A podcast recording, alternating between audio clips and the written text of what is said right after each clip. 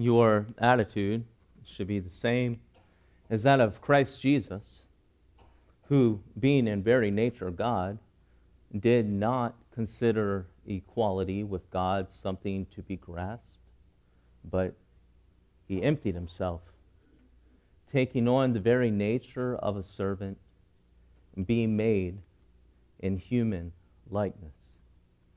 So Philippians 2 5 through 7. It's our core verse this week. We started a sermon series last week looking at the leadership principles from Jesus.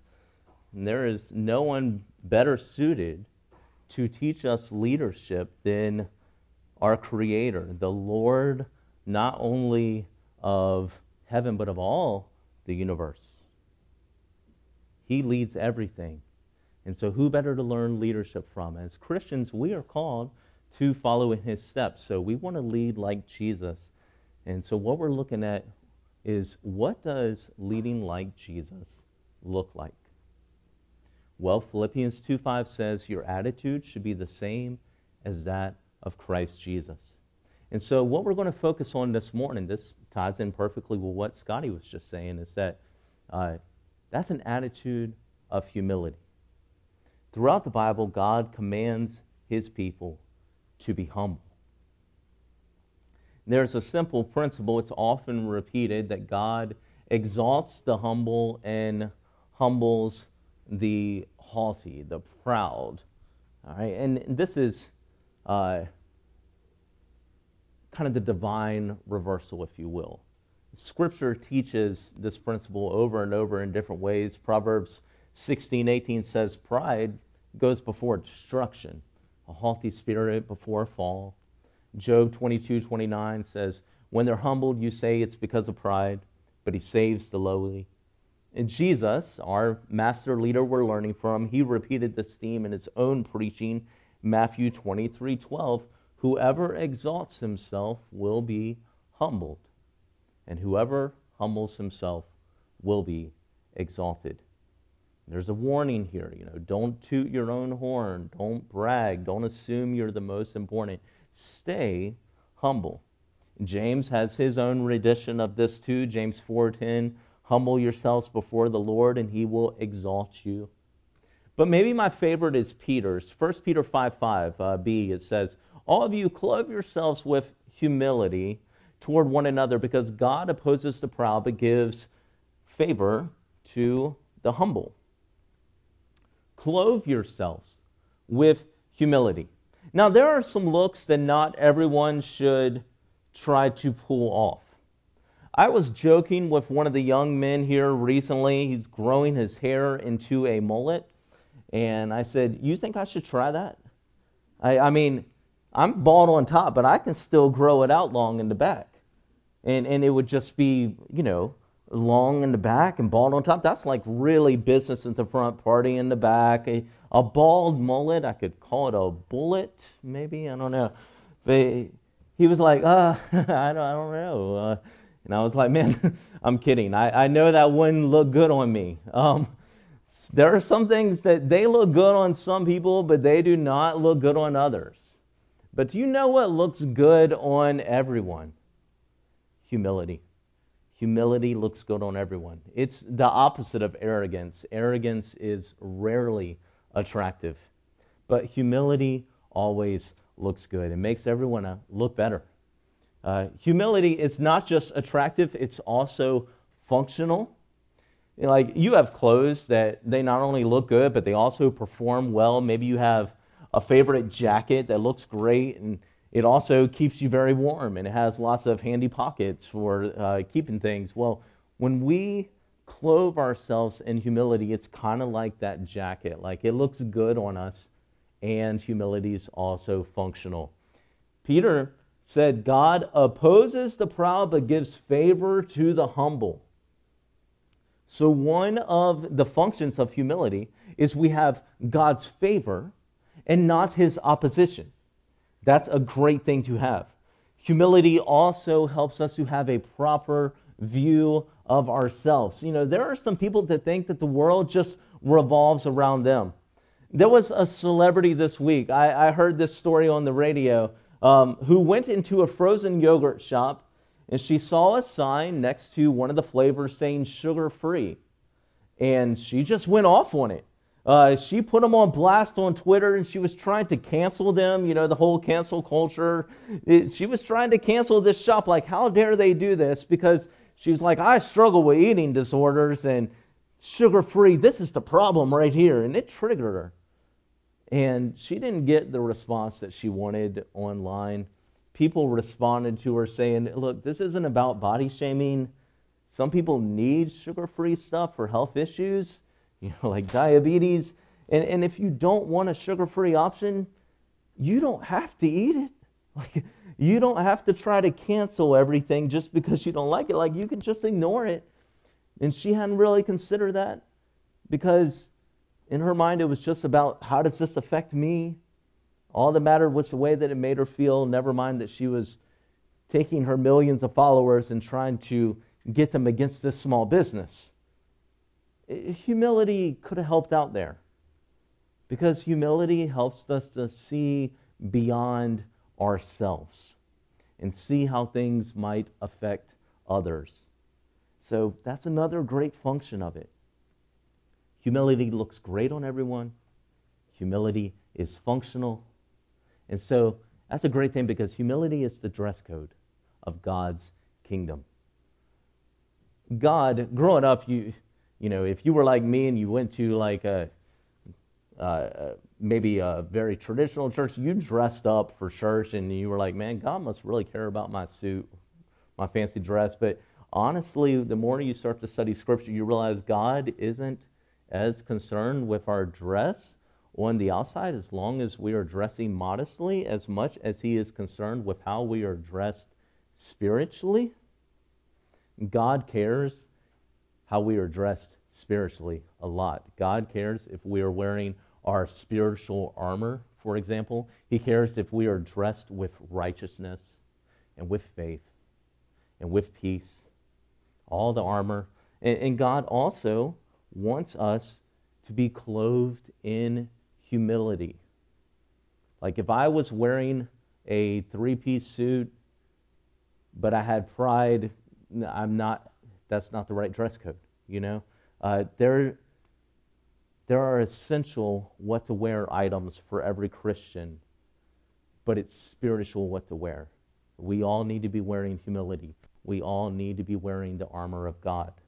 All right? Those are essential what to wear for all Christians. And, and sometimes it's hard for us to wear humility. Sometimes it's hard to put it on. Sometimes it's hard to keep it on. It's one of those things that like if you I don't know if you ever wore something that just had trouble like staying on right? Be like man it, it just keeps falling off. Uh, but it can be hard for us to realize sometimes when our humility falls off. It can be hard for us to realize that we need to be wearing humility better. We need to be more humble. And so sometimes whenever we hear a sermon on humility we might think man this is good because i know someone else that needs to hear this today but we avoid the self application. And so, to help with that, I have a list I want to share with you. It's, it's about how to tell you if you need to wear humility better. So, listen to this, and you can see if any of these might apply to you. Number one, you take everything personally. Uh, people that struggle with humility, that need to wear humility better, man, they make everything about them. Uh, it's like that girl with the yogurt shop. You know, these people, they get defensive often they get offended easily. They don't often defend others, but they are quick to defend themselves. They're always trying to prove themselves to others because they care a lot about what people think. Well, if you're easily offended, you spend your time defending and proving yourself, that's rooted in pride, which is the enemy of humility. And going back to our earlier analogy, when we picture pride and humility as clothes, it's not just that they clash, that they don't match well, it's actually impossible to wear them at the same time. You cannot wear pride and humility at the same time. And so, one thing to remember whenever you're thinking about pride is that pride is not necessarily thinking that you're the best. Because I think some people think, well, I don't suffer with pride because I don't think I'm the best. Pride is not thinking you're the best. If so, only a few of us would suffer from it. But really, most, if not all of us, suffer from pride because pride isn't necessarily thinking too much of yourself, it is thinking of yourself too much. You see the difference there? This goes right along with one of the most famous quotes of C.S. Lewis, who said, Humility is not thinking less of yourself, it's thinking of yourself less. See, being humble, it's not about thinking, yeah, I just need to think that I'm worse than I really am. No, being humble is, I need to change my focus off of me. Right? Being prideful is, I'm focused too much on me. And being humble is, I need to focus not on me. I need to focus where then? Well, on God. And we're going to talk about that in a little bit. But when we think of ourselves less, we're not going to take everything personally. Everything's not just going to be about how it makes us feel. The second sign you need to wear humility better is you think that your desires are the most important. When it comes to making a group decision, then yeah, everybody might have a vote, but what you want matters most. And if you're not happy, then no one's going to be happy. Right? You're going to complain. You're going to try to spread some discontent. When it comes to church, we don't get a ton of calls or emails asking for people, I'd love to help out somewhere, or saying, I'd, I'd love for you to reach out to these people, see what we could do to help out these people. But, but we do get emails, calls fairly consistently saying, I'd like you to change this. I'd like it this way. Um, we all have preferences. It's fine if you want to share them, but if you get mad about your preferences when they don't go your way, that means that your preferences are what you're most passionate about instead of worshiping God. That's a humility issue. We need to remember it's not about us. Philippians 2 3 through 4, two verses right before the, the ones I quoted there at the beginning, it says this Do nothing out of selfish ambition or vain conceit, but instead in humility value others above yourselves, not looking to your own interests, but each of you to the interest of others. So that's what we want to be focusing on is not what do I want, but I'm looking at the interest of others.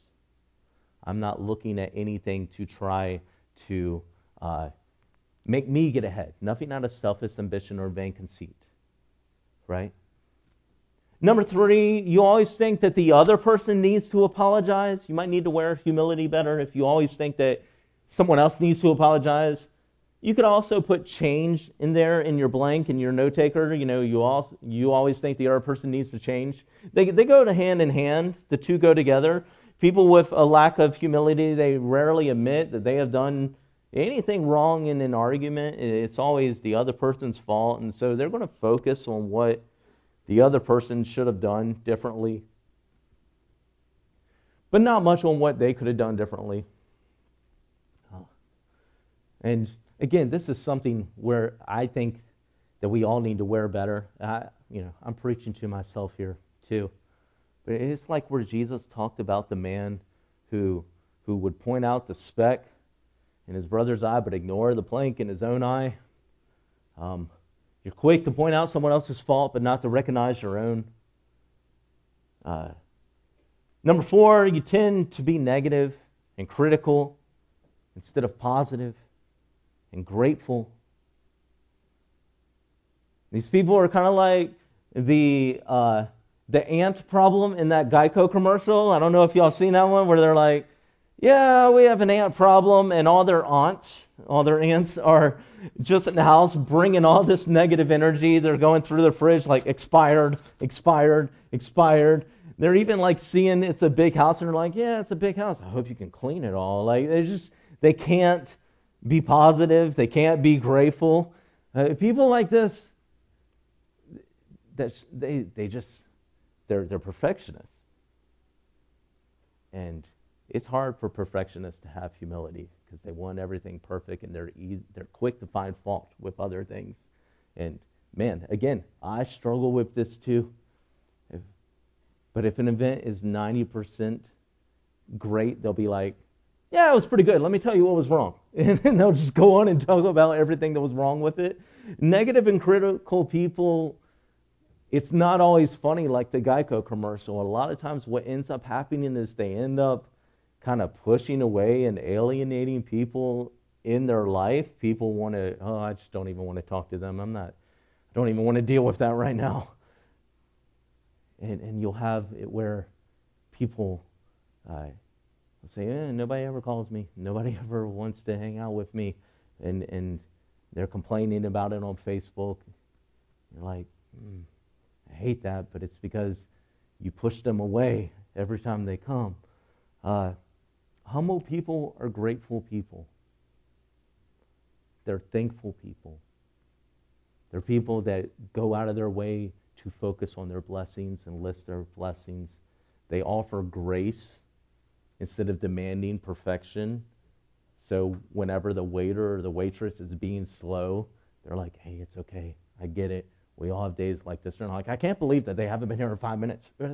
You know, it's that's a sign of humility and lack of humility. Are you wearing humility right? Are you patient with people? All right? Humble people are patient people. And the fifth side that you need to wear humility better is that after all these, you're still thinking of other people that need to hear this. Even after all that, you're like, yeah, I, I don't see any areas I need to improve on, but man, I hope they're listening on Facebook right now. You know, or you're like looking over at somebody. Um, but the truth is, we all need to wear humility better, even if we don't realize it. Uh, maybe especially if we don't realize it, you know, because that means you're having a spiritual wardrobe malfunction and you're not even aware of it. You're not even aware of the problem. She's like, I'm fine. but if we all need to grow in humility, then well, like I said, it, it starts with our focus.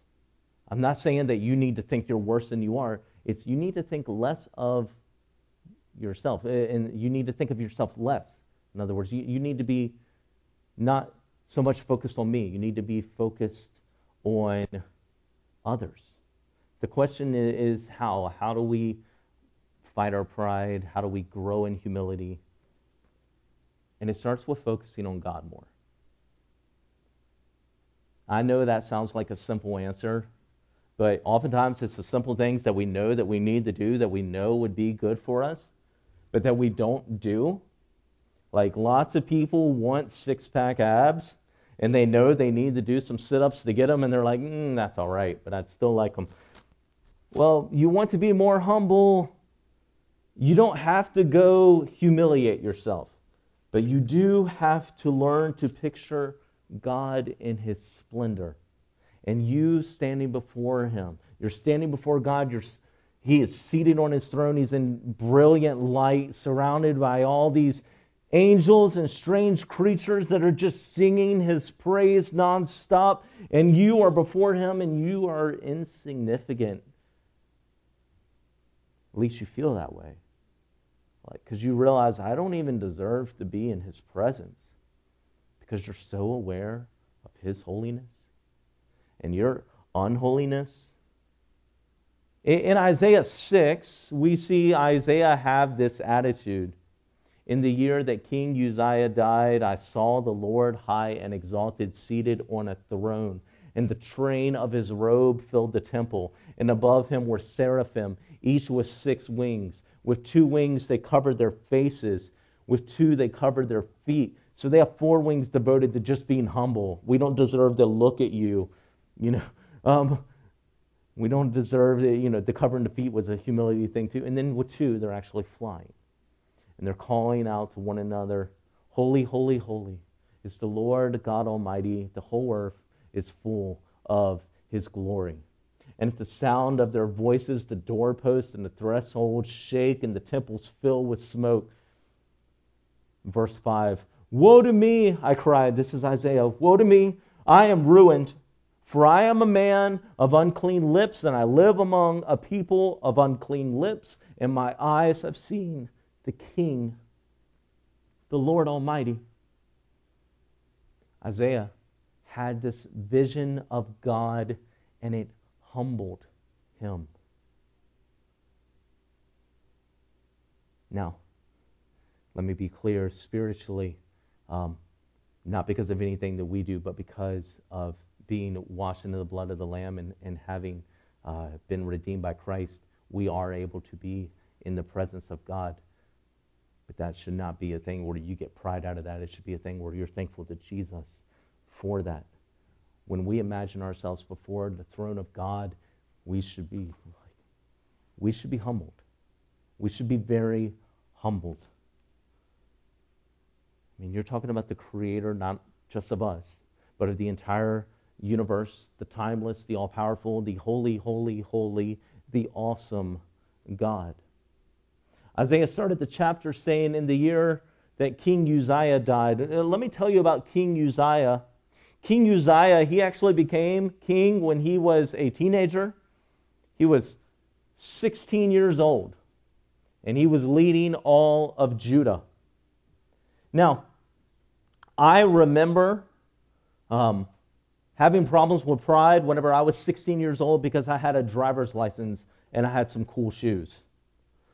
I can't imagine how much pride I would have had if I was actually in charge of a nation.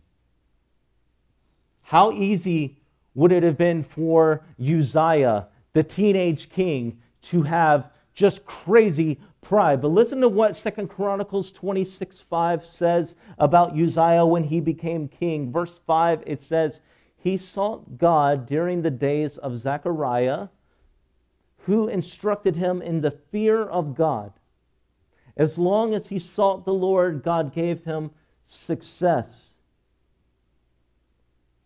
Uzziah, we all want to learn different things. Uzziah wanted to be instructed in the fear of God. That's not something they teach at school today. It's not something that a lot of churches even talk about. But man, that's something that we all need to be instructed in. Because you want to grow in humility, it starts with the fear of God. It starts, and again, this fear is not a I cringe in terror, but it is a super healthy respect at your Creator and understanding where you are and where He is. When you say, I want to learn to fear God, it's like saying, I want to learn to feel small. It's a great way to keep perspective, not get a big head. Because being king of Judah, even, is nothing compared to being the creator and sustainer of the universe.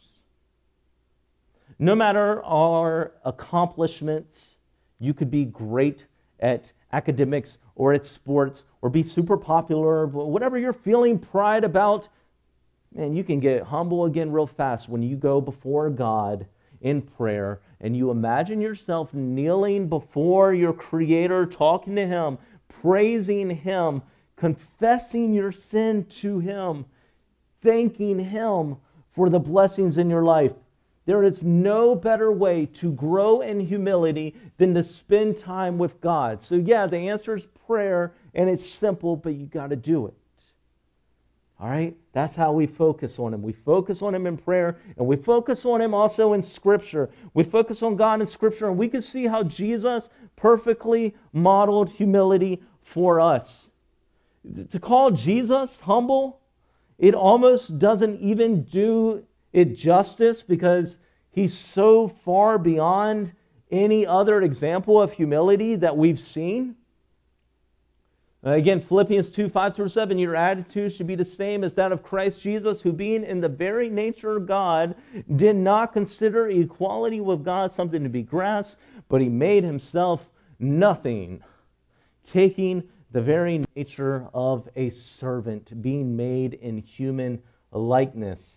This is so far beyond any humility we've seen because This is the incarnation. The incarnation is the perfect example of humility. Well, what we see here is God laying down his divine privilege.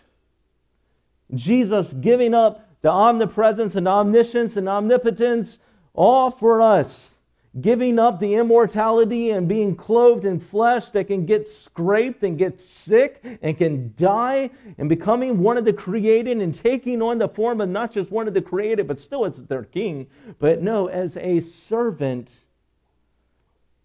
Being born as a helpless baby raised by commoners homeless as a man all in humility to lead us to God and ultimately rescue us from our fallen state there has never been humility like God becoming one of his creation. Jesus purposefully put himself in a humble place for our sake, and as leaders, we need to do the same. Not on the scale that Jesus did, of course. We're not immortal, turning ourselves into mortals to serve mortals and die for mortals, but, but on a much lesser scale, we can all learn this humility lesson that Humble leaders are willing to give up things for the people that they are leading. Now, it might be that you give up sleep, you give up safety, you give up money, you give up food, you give up time. There's lots of different things to give up, but humble leaders give up things for the good of those that they are leading. Secondly, Jesus used his power for the powerless. Those with pride will use their power to get all the best for themselves, to get the best position, the best stuff, the most money. But Jesus did not pursue any of that. He came as a servant and he used his power for others. I mean, a man that can raise the dead could get people to give him any amount of money to bring back a loved one, but Jesus never did that. He acted with love as his motivation, not riches. A man that could heal the blind and diseased and lame. Uh, you talk about having a lucrative doctor career. That could have been Jesus. Jesus could have been very well off, not homeless. But he did all his healing for free. A man that could multiply a small lunch to feed thousands? Man, he could have made a fortune in the restaurant business. But Jesus was never about trying to be rich. He only wanted to point people to God. And if they were hungry, he would feed them. Over and over, we see Jesus show humility by using his power not to advance himself, but for the powerless. Humble leaders use their power not to advance themselves, but for the powerless. We all have certain skills and abilities that God has blessed us with that we can use to help others. And when we do this, not because we want to advance our own reputation, but because we want to help those in need, then we are following Jesus' example of humility. Jesus modeled humility for us by valuing others above himself and serving others. In addition to all the miracles I, I, just talked about, we see Jesus putting others before himself time and time again. You know, we often talk about you know Jesus uh, modeling serving through washing feet. So I wanted to steer away from that one this time, though it's a great example. I want you, in Matthew 14, I want to point this out to you. We see how Jesus' cousin, John the Baptist, was beheaded by King Herod. If you don't know the story, it was totally unjust. Um, Herod had his uh, his wife's daughter actually dance for him and he was so infatuated, he was like, I'll give you whatever you want up to half the kingdom. She's like, I want John the Baptist head on a platter. And he did it, not because John did anything wrong, but because he wanted to save face. So John is murdered for no reason at all, basically. This is Jesus' cousin. All right? And I'm sure that's a hard thing for Jesus to find out. I mean, anytime you hear there's been a death in your family, it's hard. But to hear, no, they were totally just murdered unjustly. They were beheaded for no reason. This is the one that had baptized Jesus, and now he's dead. And I'm sure Jesus, understandably, wanted some time to mourn and just be left alone for a little bit. Matthew 14 tells us about John's death, and then it says in verse 13 when Jesus heard what had happened, he withdrew by boat privately to a solitary place. Hearing of this, the crowds followed him on foot from the towns. Jesus always had crowds following him. Even when he wanted to be alone, the crowds would go follow him. So Jesus, he knows, man, there's nowhere I can really go here to be alone. I'm going to get in a boat and I'll just go over to the other side of the water so I can be alone. And he goes out, and the crowds see him going, and they're like, ah, I see where he's going. And they walk around to go meet him there. And so, Jesus, when he's getting ready to land, there's the crowd again. He just needs to be alone. You could uh, totally understand if Jesus was like, come on, guys, just give me a day, all right? Let me be alone. I just, I need some alone time. You could understand if he just didn't land. He was just like, whatever. No, I'm just going to keep on sailing. I'm not, no. but it says, when Jesus saw the large crowd, he had compassion on them and he healed their sick. Jesus put others before himself and served others, not just when he was in the best mood, not just when he was not sad, even when he would have rather been alone, he put others first. I mean, we talk about how humility is putting others before yourself, and this is humility in action. And by the way, it's good for us to think of humility as an action. Because humility is as much about action as it is attitude. Uh, too often we sell humility short and we think humility equals just having this, oh, shucks, attitude whenever somebody gives you a compliment and that's the end of it. And as long as you do that, you have humility. But humility goes beyond just having this sheepish smile and looking down at the ground when you're praised. Humility is not just about how you feel about yourself, it is every bit as much about how you treat others. If you want to be humble, you have to treat others like you value them above yourself. So, what are some ways that we can put humility in action and model it in our lives? Number one, treat the lowly as dignitaries. Romans 12:16 tells us, "Live in harmony with one another. Do not be proud, but be willing to associate with people of low position. Do not be conceited."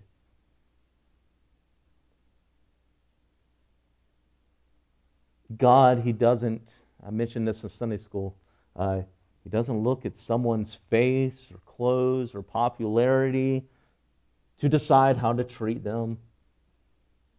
He doesn't look at their wallet, doesn't see, or do you look clean enough? Do you have a nice haircut? Are your clothes nice? And neither should we. You need to imagine how you would treat a guest of honor. And then you need to treat those that society sees as the least the same way. Number two, prioritize children. This is one group that's just always kind of seen as the least. Mark 10:13 tells us one day that Jesus' disciples blocked some people that were trying to bring their, their kids to Jesus. I'm sure the disciples meant well, but Jesus was mad. It's one of the few times he was truly annoyed with them. And verse 14 says, When Jesus saw this, he was indignant. And he said to them, Let the little children come to me. Do not hinder them, for the kingdom of God belongs to such as these. People who say, I don't have time for kids, or even worse, I don't like children, they've missed the heart of God. They're thinking that they are too important for people that Jesus Christ always had time for. Number three, if you want to put humility into action, then purposefully put yourself into a humble place. And Jesus, he talked about uh, seating yourself in a less important seat at a banquet. But for us, it might be parking further away to let others uh, who can't walk as well park closer.